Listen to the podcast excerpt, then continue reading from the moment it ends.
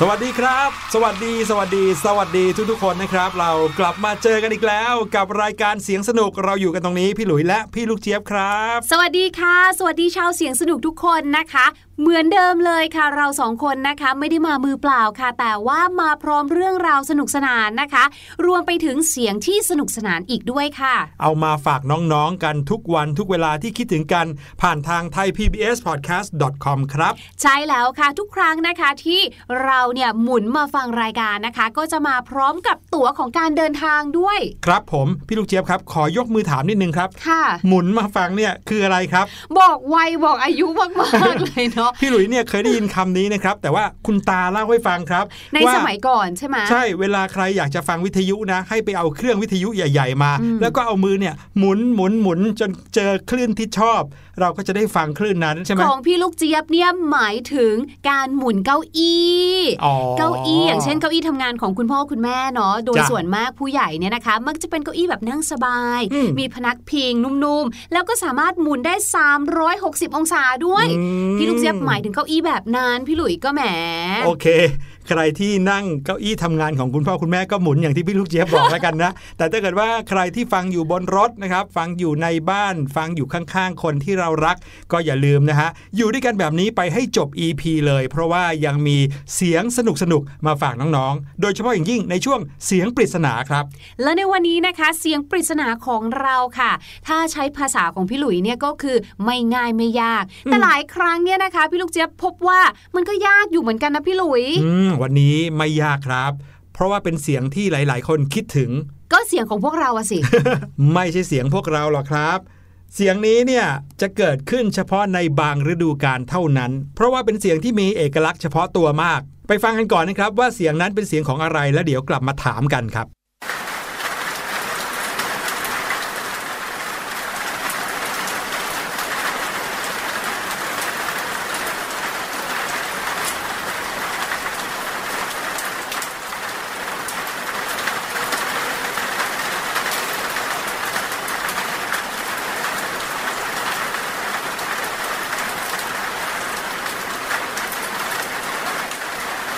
ได้ยินแล้วใช่ไหมฮะพี่ลูกเจี๊ยบได้ยินได้ยินปุ๊บก็รู้เลยใช่ไหมว่าเป็นเสียงอะไร ง่ายจะตายไปแหมอยากจะเฉลยเลยด้วยซ้ำไป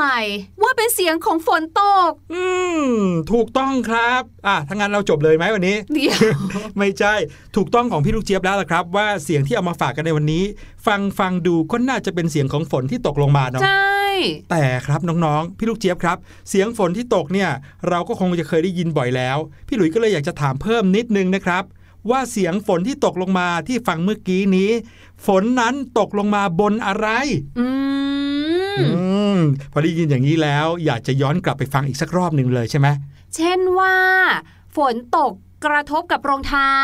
ฝนตกกระทบกับพื้นกับฝหลันงตคากบ้านลงอย่างบเงี้นยเหรสอระคะน้ำอ๋อออ่าอะไรอย่างนี้นะครับ คิดว่าเสียงเมื่อกี้นี้นะครับ เป็นเสียงฝนที่ตกลงบนอะไรอื้อหือจริง ๆ มันก็ฟังชัดอยู่แหละ แต่ว่าน้องๆจะลองจับสังเกตดูได้หรือเปล่า แล้ววันนี้นะคะสถานที่ที่เราจะไปกันนะคะ รวมไปถึงยุคสมัยที่เราจะไปกันเนี่ยเป็นสถานที่ที่พี่ลูกเจี๊ยบชอบมากๆ เพราะพี่ลูกเจี๊ยบเนี่ยนะคะ สนใจในประเทศนี้มาตั้งแต่ไหนแต่ไรแล้วอืมจากการอ่านหนังสือการ์ตูน เพราะว่าเขาจะมีเรื่องราวของเทพอะไรอย่างเงี้ยเยอะแยะมากมายอ๋อสนุก วันนี้นะคะเราทั้งสองคนเนี่ยพาน้องๆย้อนเวลามาไกลมากๆเลยค่ะ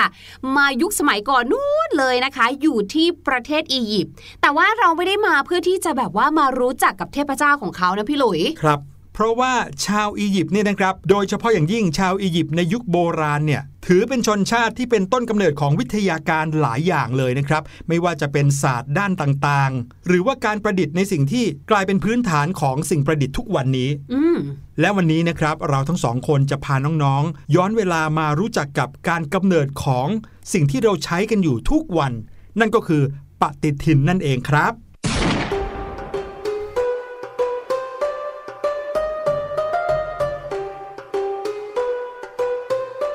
ถ้าพูดถึงปฏิทินแล้วเนี่ยนะครับ น้องๆคงจะเคยเห็นกันไม่มากก็น้อยแหละ บางคนเห็นเป็นปฏิทินตั้งโต๊ะ บางคนเห็นเป็นปฏิทินที่แขวนผนัง บางคนเห็นปฏิทินรายวันที่ในนั้นนะ มีดวงจีนดวงอะไรเขียนเยอะแยะเลยด้วยนะครับ ก่อนหน้านี้นะครับมีการเข้าใจกันว่ากรีซหรือว่ากรีกเป็นชาติแรกที่คิดค้นเรื่องปฏิทินได้ แต่ว่าต่อมาครับเขามีการพบภาพแกะสลักปฏิทิน สลักบนผนังแห่งวิหารแห่งเมืองคานักในประเทศอียิปต์ก็เลยได้ทราบว่าที่แท้จริงแล้ว ผู้ที่คิดค้นได้เป็นคนแรกก็คือ บรรพชนชาวอียิปต์แต่โบราณกาลนั่นเองแหละครับ ทั้งหมดทั้งมวลเกิดมาจากการประดิษฐ์ตัวอักษร การประดิษฐ์แผ่นกระดาษสำหรับเขียนนะครับ หลายๆ คนอาจจะเคยได้ยินชื่อพาไพรัส หรือว่าต้นกำเนิดของกระดาษที่เราใช้อยู่ทุกวันนี้ นอกจากนั้นแล้วนะครับ ชาวอียิปต์ยังเริ่มคิดค้น สีหมึกแล้วก็ปากกาด้วย เมื่อมีทุกอย่างที่พร้อมสำหรับการบันทึกแล้ว ก็เลยเกิดการบันทึกความจำบนแผ่นกระดาษขึ้น แล้วก็แพร่หลายไปทั่วทุกทวีปในโลกในเวลาต่อมาครับ แรกเริ่มเดิมทีเนี่ยนะคะ ชาวอียิปต์โบราณเนี่ยเขาก็มีการนับวันเดือนปี เหมือนกับชาติโบราณอื่นๆนั่นแหละค่ะ พูดง่าย ๆก็คือ นับทางจันทรคตินั่นเองค่ะ ก็คือการกำหนดเอาข้างขึ้น ก็คือคืนที่พระจันทร์เนี่ยนะคะส่องแสงเต็มดวงในคืนแรกค่ะ แล้วก็นับไปค่ะไปเรื่อยๆ จนไปจบในคืนที่พระจันทร์ส่องแสงเต็มดวงในครั้งต่อไปนั่นเองค่ะ ทั้งหมดนี้นะคะหนึ่งรอบเนี้ยก็ถือว่าเป็น 1 เดือนนั่นเองค่ะ การนับแบบนี้นะคะก็เพื่อใช้เป็นสัญญาที่ชาวนายืมข้าวมากินเช่นสมมุตินะคะมีการขอยืมข้าวมาบอกว่าโอ้ยเราขอยืมข้าวมาหน่อยนะ ช่วงนี้เนี่ยไม่ค่อยมีกินเลยขอยืมมาสัก 9 เดือนละกัน นั่นก็หมายความว่าเมื่อพระจันทร์ส่งแสงเต็มดวงแล้ว 8 ครั้งเนี่ยนะคะ ก็เท่ากับว่ามีเวลาเพียงแค่อีกหนึ่งครั้งเท่านั้น หรือว่าหนึ่งรอบหนึ่งเดือนเนี่ยชาวนาคนนั้นเนี่ยก็ต้องเอาข้าวมาคืนเจ้าของค่ะ อืมเกิดจากการมีปฏิสัมพันธ์กันของผู้คน แล้วก็จะนึกว่าทำยังไงดีถึงจะรู้ว่าถึงกำหนดคืนเมื่อไหร่ ใช่ ก็นับเอาพระจันทร์นี่แหละ ถูกต้องแต่ความยากมันก็มีอยู่เหมือนกันนะคะ น้องๆขาพี่หลุยขาก็คือว่า ถ้าเราดูพระจันทร์จริง ๆ แล้วเนี่ยตามที่เขานับเลยเนี่ยนะว่า เอาให้แบบว่าจากพระจันทร์ส่องแสงเต็มดวงคืนแรก จนไปถึงสุดท้ายอีกหนึ่งรอบเนี่ย พระจันทร์เต็มดวงมันไม่เท่ากันไงอืมบางเดือนพระจันทร์เต็มดวงก็ใช้เวลาแค่ 29 วัน บางทีเนี่ยก็ใช้เวลา 30 วันคือไม่แน่ไม่นอนเลยค่ะทำให้จำนวนวันใน 1 ปีเนี่ยนะคะ ไม่ค่อยจะเท่ากันสักเท่าไหร่ ครับผมเพราะว่าวิธีการคิดที่เป็นระบบก็ยังไม่เกิดขึ้นอืมตอนนั้นชาวอียิปต์โบราณก็ถ้าให้เดานะ คงจะปวดหัวแล้วก็งงๆอยู่กับปรากฏการณ์แบบนี้นะ เพราะว่าไม่แน่ใจว่าตกลงถึงรอบที่เราจะต้องเอาข้าวไปคืนหรือยังอืมเขาก็คงอยากจะคิดแก้ไขธรรมชาติอยู่หรอกแต่ว่ามันทำไม่ได้นะครับค่ะเพราะว่าธรรมชาติก็เป็นไปตามปกติ ที่มีพระอาทิตย์ขึ้น มีพระจันทร์ขึ้นไปต่อเนื่องเรื่อยๆ อยากกระนั้นเลย เรามาคิดค้นวิธีการนับรอบของ 1 เดือนให้เท่าๆกัน แล้วก็จะได้เป็นที่ยอมรับไปพร้อม ๆ กันเหมือนๆกันทั่วทั้งโลก ก็เลยมีการ คิดค้นการทำสิ่งที่เรียกว่าปฏิทินขึ้นมานะครับใช่แล้วค่ะ โดยตอนแรกเนี่ยนะเขาก็เริ่มจากหลักการค่ะว่าอะให้ 1 ปีเนี่ยนะมี 12 เดือน ส่วนใน 1 เดือนเนี่ยก็ให้มี 30 วันเท่ากันหมดเลยอืเมื่อบวกลบคูณหารแล้วเนี่ยใน 1 ปีก็เลยจะมี 360 วันค่ะพอครบ 1 ปีแล้วเนี่ยนะ ก็ให้เพิ่มอีก 5 วัน รวมเป็น 365 วันค่ะ เอาเดี๋ยวเดี๋ยวเดี๋ยว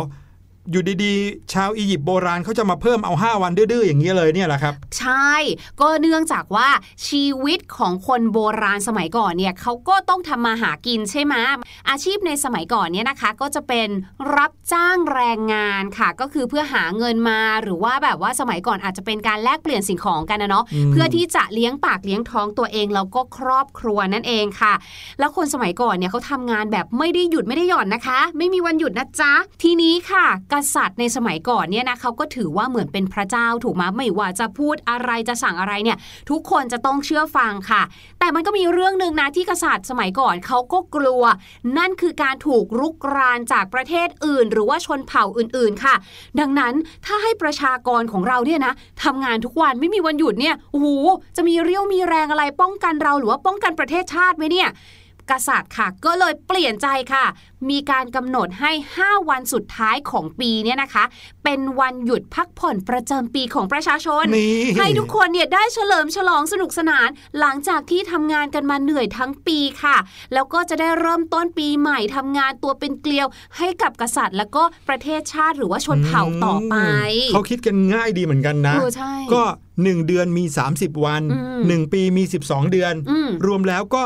360 วันเสร็จแล้วก็พักผ่อนอีก 5 วันอืมจบละ 1 ปี จุดเริ่มต้นของปฏิทินก็เริ่มกันง่าย ๆ แบบนี้เนี่ยแหละครับ ถึงแม้เราจะพูดว่าง่ายๆนะเอา 12คูณ30 แล้วบวกอีก 5 วันเนี่ยแต่ในยุคสมัยแรกเริ่มนั้นก็คงเรียกว่าไม่ง่ายนะ เพราะกว่าเขาจะคิดได้กว่าเขาจะคำนวณได้ว่านี่คือหนึ่งรอบของเดือนเนี่ยก็คงใช้เวลากันเป็นปี ๆ อยู่เหมือนกันครับ หลังจากนั้นชาวอียิปต์โบราณก็เริ่มที่จะพัฒนาแนวคิดเรื่องปฏิทิน มีการศึกษาเรื่องของดาราศาสตร์ และดวงดาวมากขึ้น จนกระทั่งพบว่าความจริงแล้วเนี่ยอยู่ดีๆ จะมากำหนดให้ปีหนึ่งมี 30 วันไม่ได้นะจะต้องดูตามดวงจันทร์แล้วก็ดวงอาทิตย์ด้วยครับ จากการคำนวณของชาวอียิปต์นะครับ ก็เลยรู้ว่าใน 1 ปีอะจริง ๆ แล้วมีอยู่ถึง 365 กับอีกเศษ1ส่วน4วันครับ ก็คืออีกประมาณ 6 ชั่วโมง ดังนั้นก็เลยทำให้เขาเนี่ยได้มีการกำหนดปีที่เรียกว่าอาทิกสุรทินครับอืมคำว่าอาทิกสุรทินเนี่ยแปลเป็นไทยอีกทีหนึ่งเนี่ยก็หมายความว่า ปีที่มีวันเกินมาอ๋อนั่นเลยทำให้ในปีนั้นเนี่ยนะครับมีถึง 366 วัน แทนที่เขาจะเฉลี่ยว่า 1 ปีมี 365 เศษ1ส่วน4วันอืมเขาก็เอาเศษ1ส่วน4เนี่ยมารวมกัน 4 ปีถึงรวมเป็น 1 วันเลยอืมก็เลยจะกลายเป็นว่าในทุก ๆ 4 ปีจะมีปีหนึ่งนะครับที่มี 366 วัน อย่างที่พวกเรารู้กันอยู่ทุกวันนี้ครับ ส่วนในประเทศไทยของเราเนี่ยนะคะ ในอดีตค่ะประเทศไทยเนี่ยได้ใช้ปฏิทินจันทรคติตั้งแต่สมัยสุขโขทัยแล้วค่ะ โดยนับปีตามปีมหาศักราช และจุลศักราชตามลำดับสำหรับน้องๆที่เรียนวิชาประวัติศาสตร์นะคะ หรือว่าสังคมศาสตร์เนี่ยน่าจะคุ้นกับคำว่าจุลศักราชเป็นอย่างดีเลยละค่ะจนกระทั่งค่ะในสมัยพระบาทสมเด็จพระจอมเกล้าเจ้าอยู่หัวนะคะ ได้ทรงโปรดเกล้าโปรดกระหม่อม เปลี่ยนจากปฏิทินจันทรรคติมาใช้ปฏิทินสุริยคติในปีจุลศักราช 1240 ค่ะ ซึ่งก็ตรงกับปีพุทธศักราช 2431 นั่นเอง โดยใช้แบบสากลตามปฏิทินเกรกอเรียน โดยเดือนแรกของปีนะคะเป็นเดือนเมษายนค่ะ และเดือนสุดท้ายของปีก็คือมีนาคมค่ะ แล้วหลังจากนั้นนะคะก็มีการปรับมาใช้รัตนโกสินทร์ศก และพุทธศักราชตามลำดับ คือในยุคสมัยหนึ่งของประเทศไทยเนี่ยนะครับสมัยต้นกรุงรัตนโกสินทร์ก็คือในสมัยรัชกาลที่4เนี่ยมีการเรียงลำดับของการเขียนวันเดือนปีเนี่ยมากกว่าทุกวันนี้ อย่างทุกวันนี้นะครับเขียนวันที่เดือนแล้วก็ปีพุทธศักราชใช่ไหมครับแต่ในสมัยรัชกาลที่4เนี่ยเขียนวันที่เดือน แล้วก็มีรัตนโกสินทร์ศกมาก่อน แล้วค่อยต่อด้วยพุทธศักราช จนกระทั่งค่ะในสมัยจอมพลปพิบูลสงครามนะคะ ก็ได้มีการปรับเปลี่ยนปฏิทินอีกครั้งค่ะ โดยปรับให้วันที่ 1 มกราคมเนี่ยเป็นวันขึ้นปีใหม่ และเป็นวันเริ่มต้นของปีใหม่ แทนแบบเดิมค่ะ ที่บอกว่าเดือนเมษายนเนี่ยเป็นเดือนแรกของปีใช่ไหมโดยวันขึ้นปีใหม่ในรูปแบบใหม่ก็คือ ให้เดือนมกราคมเป็นเดือนแรกของปีเนี่ยเริ่มใช้กันในปีพุทธศักราช 2484 ค่ะ ส่วนการพิมพ์ปฏิทินนั้นนะครับ มีขึ้นเป็นครั้งแรกในเมืองไทยเมื่อวันที่ 14 มกราคม พุทธศักราช 2385 ครับ ตอนนั้นอยู่ในปลายรัชสมัยของรัชกาลที่ 3 ครับ พอมาถึงรัชกาลที่ 4 พระองค์ก็ทรงโปรดเกล้าโปรดกระหม่อม ให้พิมพ์ปฏิทินฉบับภาษาไทยขึ้นหลังจากนั้นก็ค่อยเริ่มมีการพิมพ์ปฏิทินเป็นเล่มๆนะครับ แล้วก็จัดทำต่อมากันหลายรูปแบบ บางรูปแบบนะครับมีการบอกสถานภาพน้ำขึ้นน้ำลงของแต่ละวันด้วยนะ มีการเขียนปฏิทินจันทรคติ แทรกลงไปในปฏิทินสุริยคติด้วย มีปฏิทินภาษาจีนด้วย เพื่อที่จะบอกด้วยว่าวันนี้ถ้านับกันตามจีนแล้วเป็นวันที่เท่าไหร่กันแน่ บางรูปแบบนะ มีช่องว่างให้เราเขียนบันทึกได้อีกต่างหาก การมีช่องว่างแบบนี้ไว้ให้เขียนหรือว่าจดบันทึกเนี่ยนะคะ เขาเรียกกันว่าเหมือนเป็นรูปแบบของไดอารี่หรือว่าสมุดบันทึกประจำวันนั่นเองค่ะ ซึ่งไม่น่าเชื่อว่าเขาก็อนุโลมนะคะ หรือพูดง่าย ๆ คืออนุญาต ให้รูปแบบนี้เนี่ยนับเป็นปฏิทินได้ค่ะ โดยปฏิทินที่มีรูปแบบเหมือนกับไดอารี่ที่มีชื่อเสียงในประเทศไทยนะคะ ก็คือไดอารี่ของรัชกาลที่ 5 หลายๆคนนะคะ อาจจะรู้จักกันในชื่อของจดหมายเหตุพระราชกิจรายวันค่ะ นี่คือเรื่องราวความเป็นมาของปฏิทินนะครับตอนนี้นะคะได้เวลาให้น้องๆ ไปฟังเพลงกันแล้วละค่ะ วันนี้นะคะ พี่ลูกเจี๊ยบเลือกเพลงนี้มาฝากค่ะ เพลงที่ชื่อว่า ลูกหมูใส่รองเท้าค่ะ ส่วนเราทั้งสองคนนะคะ ก็ขอตัวใส่รองเท้าเดินทางออกจากอียิปต์กันสักแป๊บหนึ่งค่ะ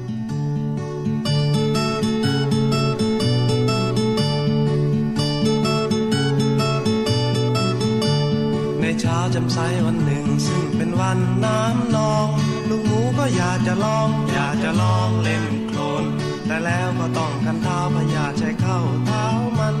ลูกหมูคิดตายโดยพลันต้องป้องกันทันที จึงทำรองเท้าด้วยไม้ใช้เชือกเป็นสายชั้นดีเร็วๆมาช่วยกันสิจะได้ของดีเสียงดัง กับกิ๊กกับกับกิ๊กกับกับกิ๊กกับกิ๊กกับกิ๊กกับกิ๊กกั ฉันเดินสิ ฟังฟังเสียงฉันเดิน ฟังฟังเสียงฉันเดินสิกับกับกับฟังฟังเสียงฉันเดินสิ ฟังฟังเสียงฉันเดิน ฟังฟังเสียงฉันเดินสิกับกับกับ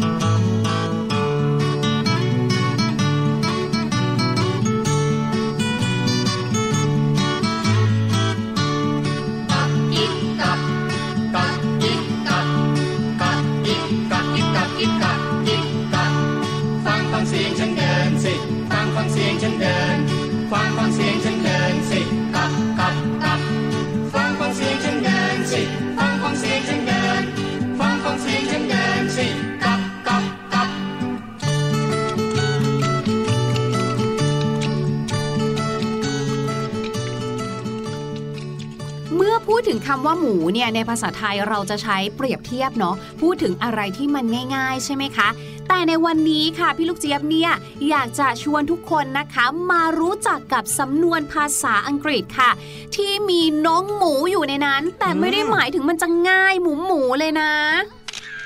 อย่างเช่นอันแรกเลยค่ะ ก็คือ when pigs fly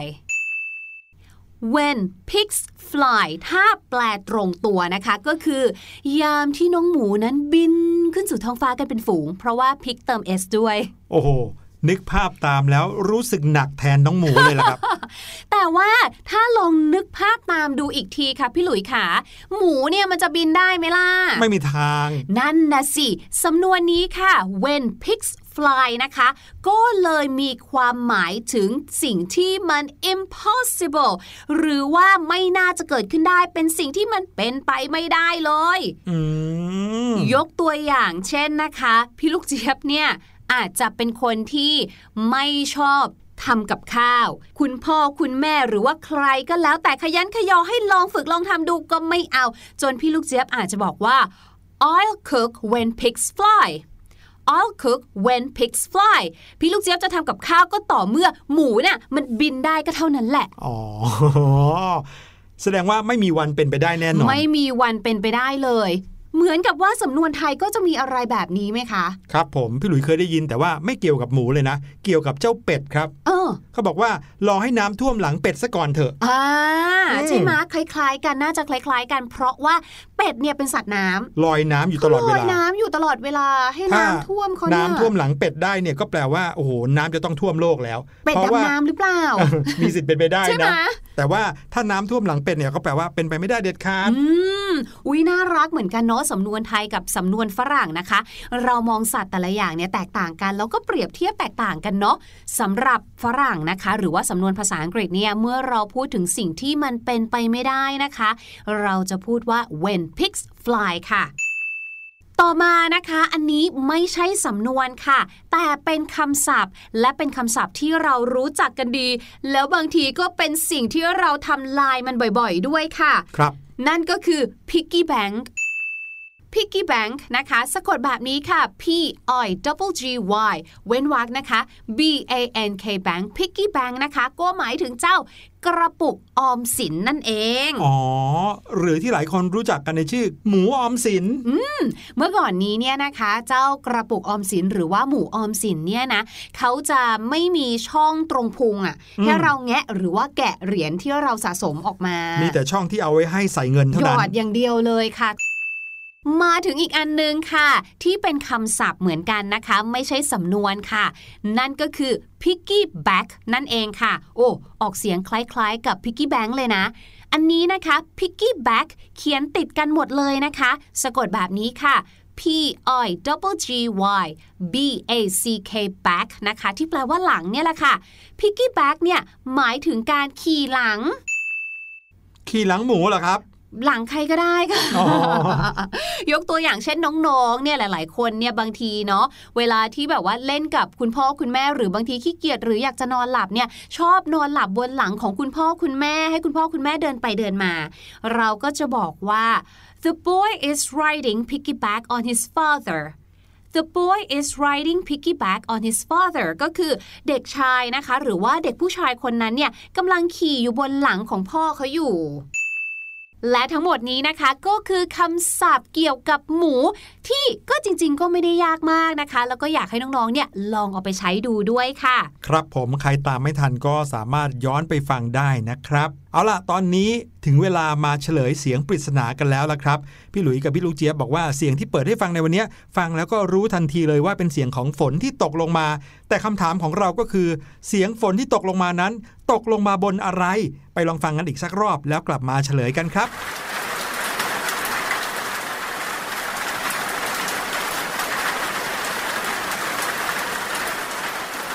รู้เลยหรือเปล่าว่าเป็นเสียงฝนที่ตกลงมาบนอะไร พี่หลุยได้ยินเสียงเนี้ยบ่อยๆ เลยตอนอยู่ที่โรงเรียนนะครับอืมเพราะว่าที่โรงเรียนเนี่ยจะมีโรงอาหารที่มีหลังคาโค้งๆใหญ่ ๆหลังคานั้นเนี่ยนะครับก็เป็นหลังคาสังกะสี เวลาที่ฝนตกลงมาบนหลังคาสังกะสีนะ เสียงเป็นแบบนี้เป๊ะเลยอืมเพราะฉะนั้นเสียงปริศนาในวันนี้ก็คือ เสียงฝนที่ตกลงมาบนหลังคาสังกะสีนั่นเองครับ มีใครเดาถูกกันบ้างหรือเปล่า แต่ว่าตอนนี้ค่ะหมดเวลาของเราสองคนแล้วนะคะ เจอกันใหม่ EP หน้า วันนี้เราทั้งสองคนขอลาไปก่อน สวัสดีค่ะ สวัสดีครับ สบัดจินตนาการ สนุกกับเสียง เสริมสร้างความรู้ในรายการ เสียงสนุก